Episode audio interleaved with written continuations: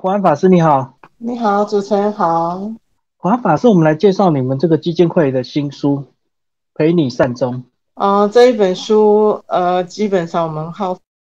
费了将近两年的时间哈，然后结集了呃我们临床比较资深的法师，大概十二位法师，那把我们现在培训中心在训练。呃，新的法师的一个训练架构，把这个架构呃，从用临床的案例跟理论的这一个部分哈去做结合。那我们从临床去看到理论的这一个部分，发现说，呃，我们宗教是要学习的东西还很多。那也因为这样的因素，所以我们书写的过程当中，就是希望理论跟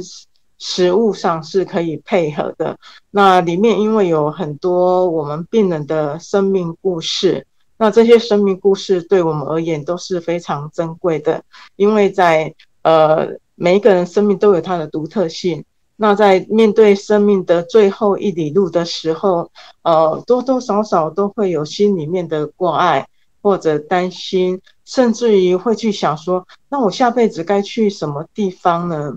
哦，那可是很多人都不敢明白的去讲，讲出说啊，我是不是快要死掉了？哦，都会用比较隐晦的语词。那在这本书里面，我们就是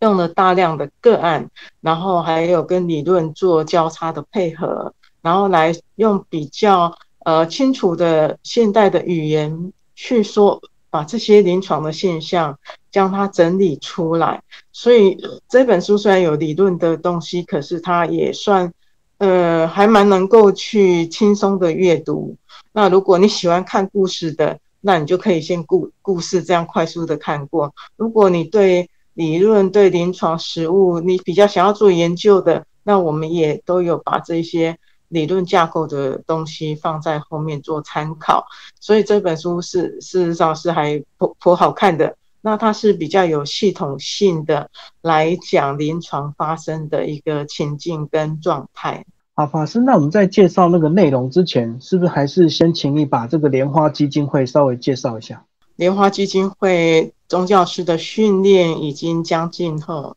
呃，实际上是二十五年，可是成莲花基金会已经真。呃，从成立到现在已经将近三十年的时间。那它主要的主轴都是呃放在呃训练宗教师这个区块。那为什么它的主轴会放在宗教师？最主要还是来自于呃，因为华人的一个文化习惯哈。那个佛教的法师他比较会是适合的人选，因为我们的台湾啊，我们发现做研究发现那个。一般民间信仰的病人比较多，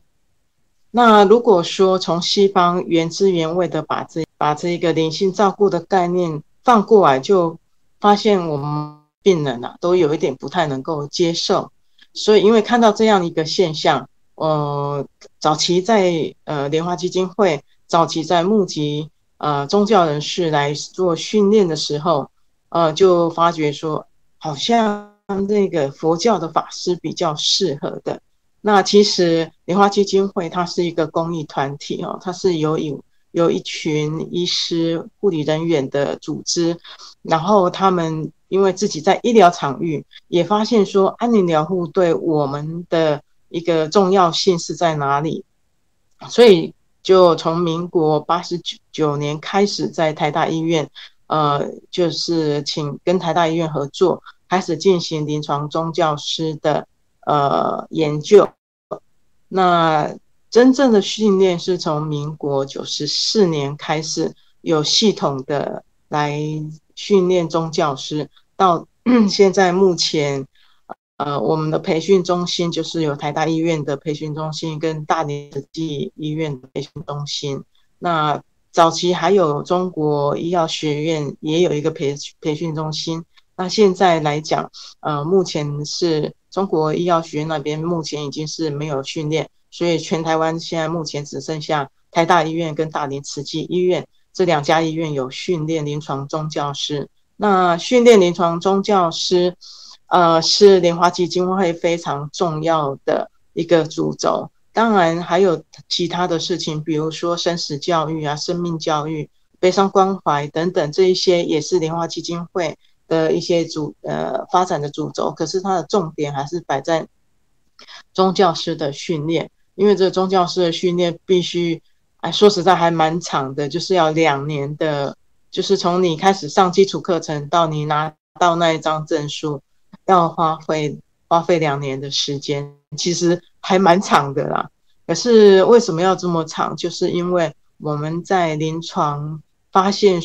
说，连性照顾这一个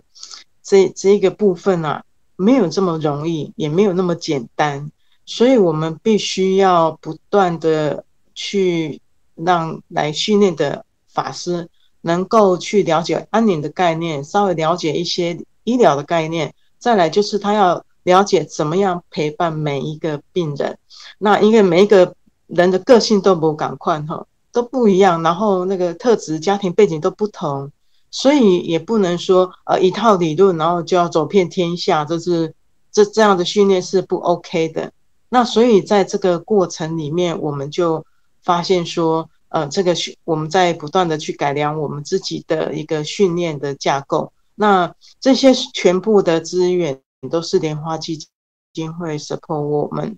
呃，给我们很大的帮忙跟支持，让我们在训练的过程里面，不断的去把宗教师训练的部分做得扎实。那也是因为这样，才有后来现在的这一本书，就是为陪您善终。那里面比较主轴就是在讲我们所陪伴病人的一些灵性困扰，跟他的灵性问题。那因为我们十二位法师里面都有很资深的、很丰富的经验，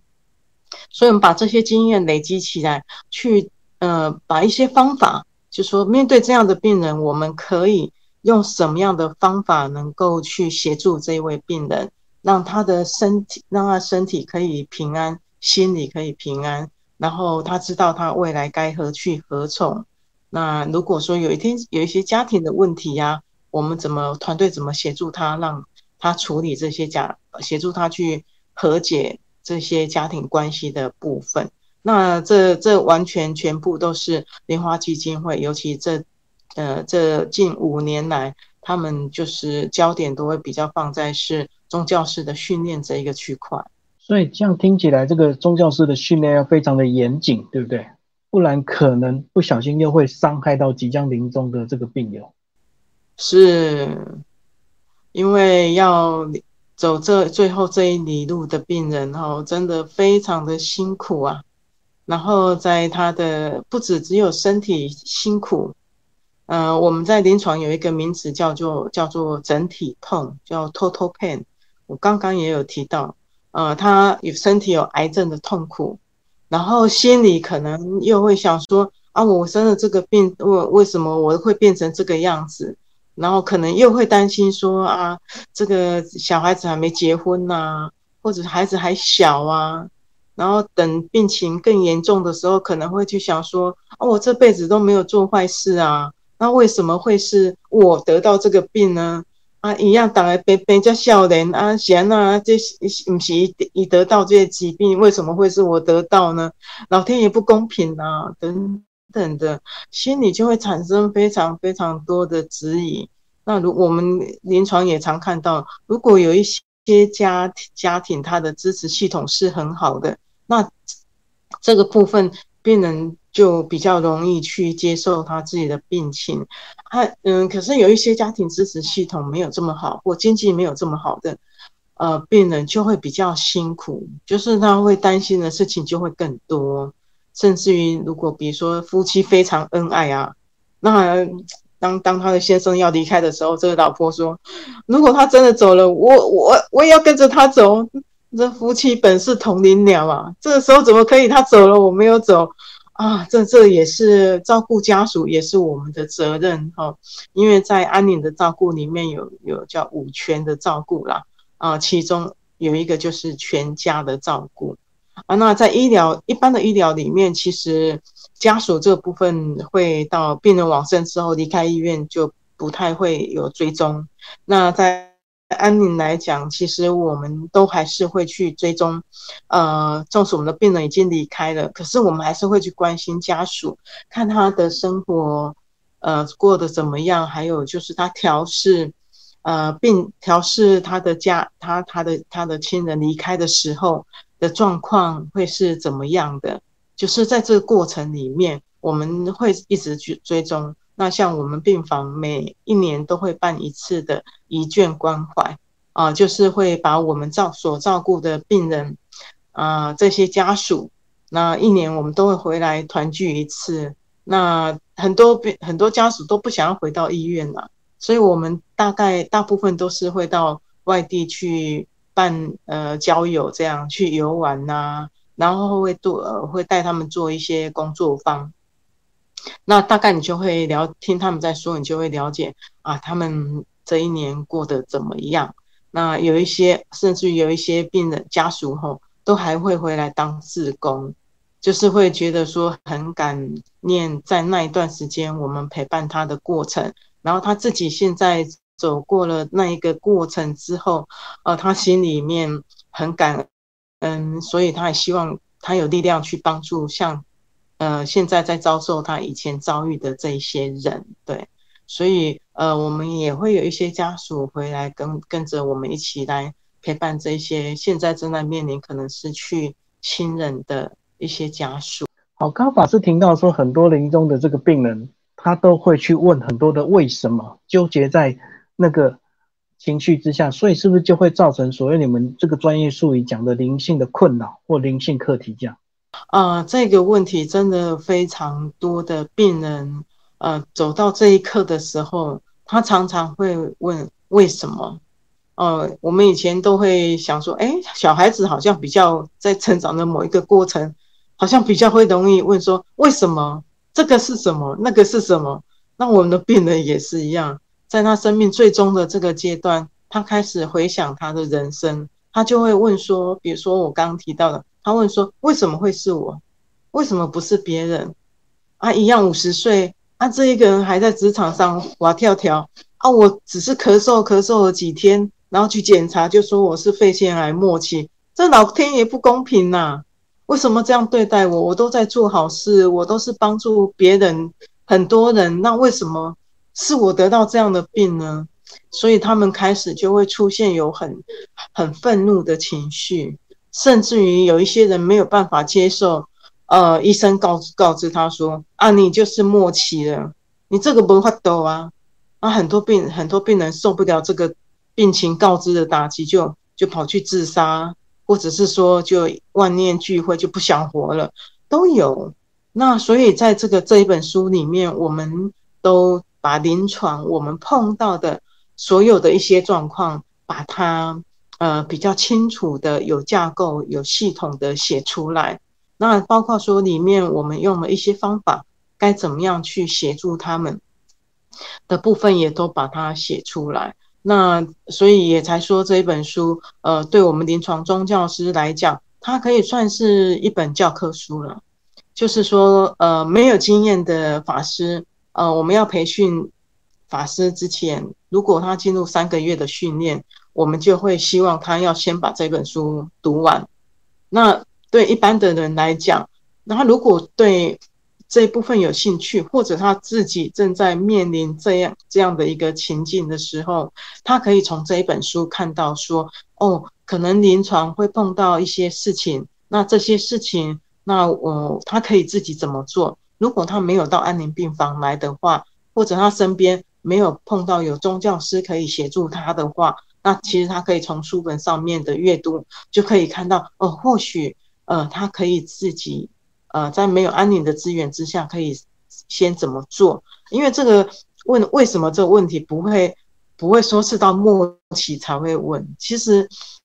有一些病人他开始被宣判他得到，他就开始在问为什么了。那可是那时候他未必呃还是可以接受到安宁的照顾哦，因为有时候是。根据他的判断的级别，哦，他要是末期病人，或者是严重的脑伤啊、心脏病啊、肝脏、肾脏这些有严重的问题，他才以才可以转来安宁病房。可是也很多人都不要转来安宁病房啊，所以我们这边就会有所谓的安宁共照居家安宁共照护理师会到前面病房去照顾他们。那可是他的资源就不会像在安宁病房这么多。那所以呃，大概这个时候呃，我们共照护理师就会召会我们一起过去前面病人了解病人呃，在讲说为什么会是他，为什么不会是别人。提供备啊不公平等等这些问题，可是我们从临床经验发现，就是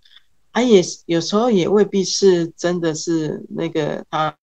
他要问说想要说为什么会是我啦？那通常这个时候我们会带着他做生命回顾，那生命回顾会让他自己慢慢呃心理沉淀下来去思考。其实很多人真的就信仰就怕变癌了。非常的努力认真，为了家庭，那自自己都都没有照顾自己。其实身体会坏掉。其实都他们后来都了解说，对啊，我这个这辈子非常的努力认真赚钱，因为现在癌症的年龄层有逐渐下降的趋势啊。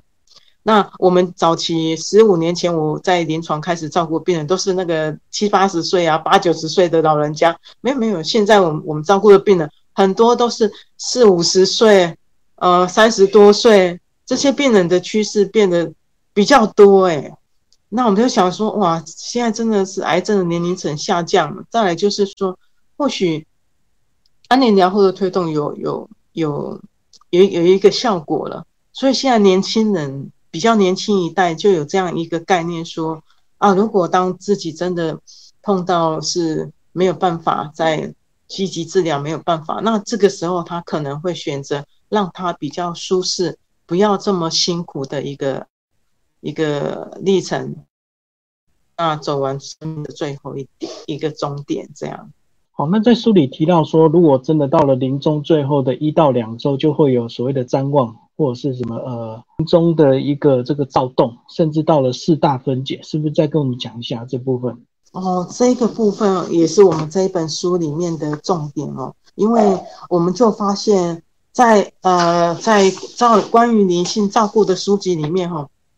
好像比较没有去提到后面这个区块，就是人要走之前，他可能会有一些什么样的症状，什么样的情况出现。那我们就把这些现象把它记录下来。那为什么能够记录下来？是因为呃，因为我们是佛教的法师。其实，在我们佛教的经典里面有《西藏生死书》或《西藏图解生死书》这两本书里面有比较清楚去提到人在快要走之前可能会有哪一些症状出现，包括您刚刚提到的临终的躁动。那临终躁动的过程里面，就是说，我们先会从医疗的角度来看这一个病人他的病程走到哪里哦。比如说，我们有一个叫做宕机理论呐。宕机理论的意思就是，我们会去判断这一个病人，呃，如果他现在消化系统开始慢慢的不好了，吃什么东西吃不下，或根本都不能消化的话，我们就知道他的肠胃功能可能。可能快要失去他的肠胃功能了。那如果他的呃他的尿尿，他的肾脏系统那个都排不出尿了，那这更危险了。这表示说他的 代谢系统水已经排不出来，那容易那个尿尿会累积毒素，会累积在身体里面，他可能很容易就会晕掉了。那 再来，如果他的呼吸系统开始出现问题，那他的生命期就会更短了。那在这个过程里面，我们的身体跟心理会产生一个状态，就是啊，心里想要做什么，身体却不能配合，这就是我们所讲的叫做身心分解的过程。那一般人因为没有这样的概念，所以就会开始出现这样也不是那样也不是的临终症状。那很多的医生，如果他不是在安宁病房，他可能就是会会用药物控制他，让他不要那么的躁动。因为那个躁动可能会伤害到自己，也可能会伤害到别人。可是他是无意识的，他只是身体的不舒服，他没有办法说出来，只能用行动表示。哦，那这是躁动。那可是如果没有经验的话，哦，一般可能就会一般病人的表现方式啊，可能就是会除了躁动之外，他可能是像有有一位阿嬷，就是一直在在在用一些动作在表示啊，他一直在嘘呼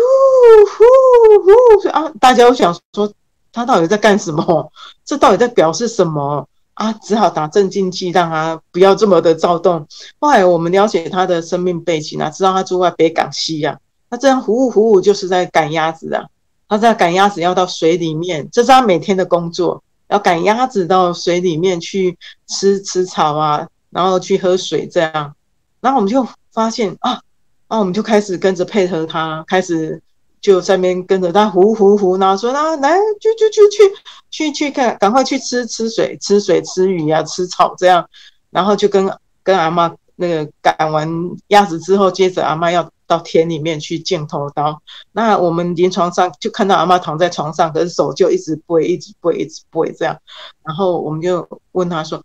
阿妈被阿金妈被冲啥啊那样？”然后他还是没有讲，他这个动作，他他照顾他的孙女就猜出来说：“哎，会不会是镜寒起或镜头刀？”然后我就问了，我说：“阿妈金妈是往被镜头刀哟？”阿妈就点头。然后我就跟阿妈讲说：“阿妈来，我来倒剪啊呢。”这个听起来是很有趣啦，可是真的是我们临床上的状况。那帮他进完头刀之后，以为进完头刀就没事了，就跟他孙女在聊天。阿妈立马就立刻就生气说：“醉了，醉了！”啊，他孙女以为他要喝水啊，然后他又把水拨开来。啊，我立立刻意识到，头刀剪完之后就是要浇水嘛，这个头刀才会。才会成长嘛？我说哦，拍水阿妈，你是被压水对吧？不压水，伊的发不起来。阿妈就点头。那就这个过程，种完这个头刀之后，阿妈就平静下。我就跟阿妈讲说：“阿妈，你嘛做忝嘛，因为透早爱赶鹅啊，赶鸭去去去食食早顿啊，赶完了更爱来剪头刀。哦，你个敢会伤过忝啊？一工敢有拢安尼工课哦。”哦，安尼恁钱啊足忝诶，啊嘛好佳在有你安尼遮拍拼，今仔日你诶孙啊较会当吼顺利安尼大汉，啊你诶家庭较会了，这这拢是你诶功劳。诶，阿妈这时候听到功劳就摇头说：无啦，无较搞啦。意思就是说，伊无读册，伊无较无读册啦，伊无较搞啦。我讲无，阿妈，这是最足够诶人较会当做家安尼，因为你为你诶家庭牺牲奉献安尼。这一刻，阿妈就清醒起来了。然后之后，阿妈还唱歌仔戏给我们听，我就很开心。然后他就觉得说，他的唱歌对我们来讲是有意义的，因为我们每他唱完，我们都给他拍手，他就很开心。所以，临终的躁动的过程其实有很多的过程。哈，这并不是呃我们在想象说临床上只有药物，可是我们会评估啊。如果他的这个躁动是生理性的，比如说他可能有脑转移或阿莫尼亚比较高，这个这个我们会跟医生做讨论。那这些都是的，都不是，那我们就会想说，哎，会不会是阿妈心里以前可能有没有一些什么事情，然后他还是挂念着，就像阿妈每天这个时候都已经在安宁病房，他还是在想说每天要他他要去养鸭养鹅，他还要去见头刀。那这是他生命当中很重要的一环。那当他知道，我们告诉他说：“啊，起码你的这经弄完成啊，那免叫你要辛苦啊。哦，你的孙啊弄大汉啊，哦，咱的工，咱的任务有完成，你唔免去打这个打。”这阿妈就听懂了。自自此之后，阿妈就唔办半暝啊，下边要企鹅啊，企鸭啊，半暝要被剪头刀，就没有这样的情况发生了。那。呃，我们跟我们团队合作之后，就发现说，对，我们会把这个列入我们临床中教师的照顾的训练之一。那刚刚谈到四大分解，这个就更细了，就是我们从书本里面整理出来说，人要要离开之前，他的像有一位师师傅，他住到我们安宁病房，那在急诊的时候，大家都已经哇，都已经投降了，就是不管怎么，他很躁动。那不管怎么样打，让他镇定的，他就是很躁动。然后上来我们病房之后，那个师傅还真的是这个样子，他就紧紧拉拉着床板，就说：“快紧的，快紧的啦！我我要吓死呀啦！我我要吓死呀！恁家派心人，那也卖给我扶开。啊，我们大家一脸茫然，都想说，啊，他躺在床上就躺得好好的，为什么你要摔死了？可是这个师傅一直坚持说，他已经快要摔摔下去了，为什么我们都不要抓着他？我立刻想到啊，有没有可能是他的身体地水火风，他的地大身体这个地大，他的地大在做分解，他的意识里面他已经控制不了他的身体，所以我那那一刻我就赶快拉着他的手，我拉着他的手说：“师傅，我在，我在，我拉着你的手，我把你拉着，我现在有拉着你的手了，你不会跌倒了，你现在好好的躺在床上。”我拉住你，你不会跌倒了啊！这时候师傅就松了一口气，说：“啊，好家仔，你是喝心人，然后你是喝心人，好家仔，你要甲我救，好我你楼卡都无人要来甲我救啦。”我想说，哎，可是这个状况就就我放开手之后，他又一直维持这样的状况。然后呃，这是地大比较清楚的一个病人的状况。那水大分解呢，指的是说，我们就会发现这一位病人哈，呃，有时候他的手吼的皮肤会有那个全冒冷汗呐，欠刮，而且他那个汗摸起来是那个凉凉嘛。如果是一般的那个刀刮，其实擦一擦它就会干爽嘛。那这那水大分解的病人呢，他不是，他那摸起来的那个水就是这样凉凉，然后。那个水的就水就像冰水一样啊凉凉，身体上啊你给他擦过了，他还是一样，就是会出现这样状况。甚至有时候你会看到他不自主的眼睛这边会一直流眼泪，或者是说，呃他的那个呃那个他会很多很多的水尿尿啊等等，这些是水大在分解的一个过程，我们看到的现象。那火大分解的时候，其实它出现的状况。比较临床上我们看到不是这么多，可是我照顾一位病人，他就出现了非常明显的状况，他就是看到一直看到灰朽处，然后他是在病房里面，他就一直讲说墙角那边已经开始修，他做的严重啊，那为什么不赶快把他推离开这个病床？他就在火灾的现场，他快要被烧死了，然后我们护士就一直跟他讲说。没有啊，这里没有火灾啊。如果有火灾，医院就就赶快要疏散病人啊。就是没有火灾嘛。你一直讲火啊，你说那个角落有火，我就没看到有火啊。啊，这个时候就三天三夜他都不睡觉，然后我们打镇定啊，打打希望让他可以吗啡，让他可以稍微睡一下，都都没办法。他醒来半个小时就醒来，那就一直讲说那边灰朽处啊呢。啊，那护士告诉我的时候，我就赶快进去，然后我就他还是跟我讲说会修处，我说哦会修处，好，快紧嘞，他进嘞，那快进出来，我就说紧出来，好，快紧嘞，你跟他讲你别去堆，我问他说你要去哪里，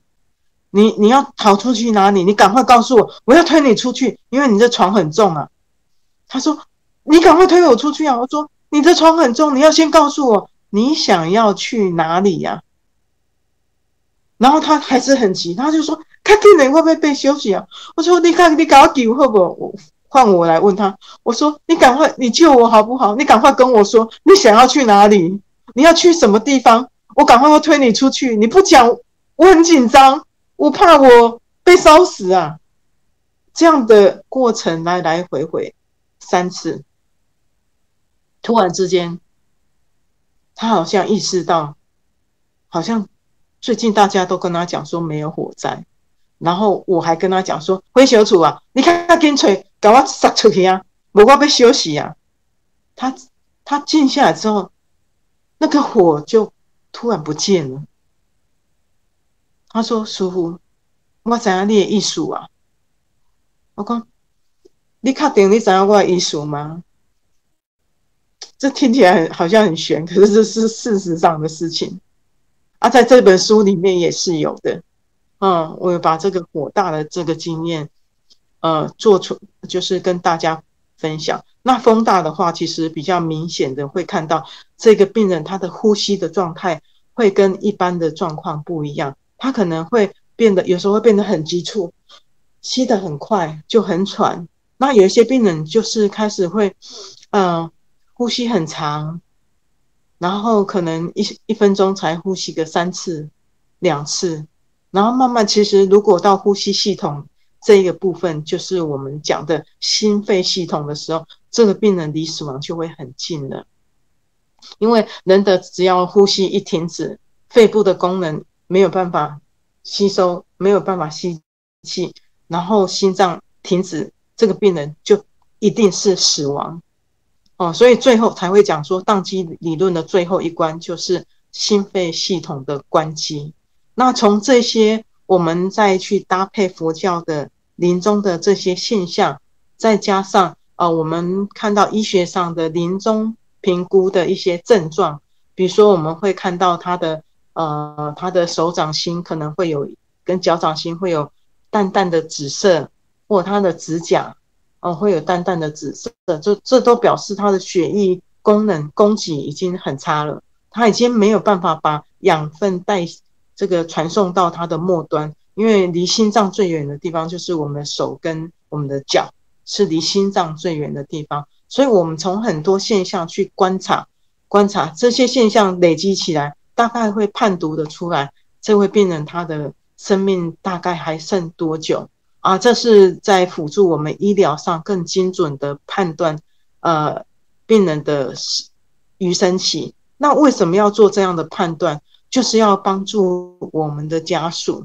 呃，他们必须要利用这有限的时间，可以去呃还没有回来的亲属啦，或者是说还呃还在国外的家人啊，是不是把握机会让他们视讯，或者是说嗯。在在台湾哪一个地方的可以赶过来的，这时候我们就会开放，让这些亲属进来见这个最后一面。我们前一段时间就是有疫情的关系，有几位家属病人状况不是很好了，就是还在等待那个快筛的结果出来，就差了五分钟，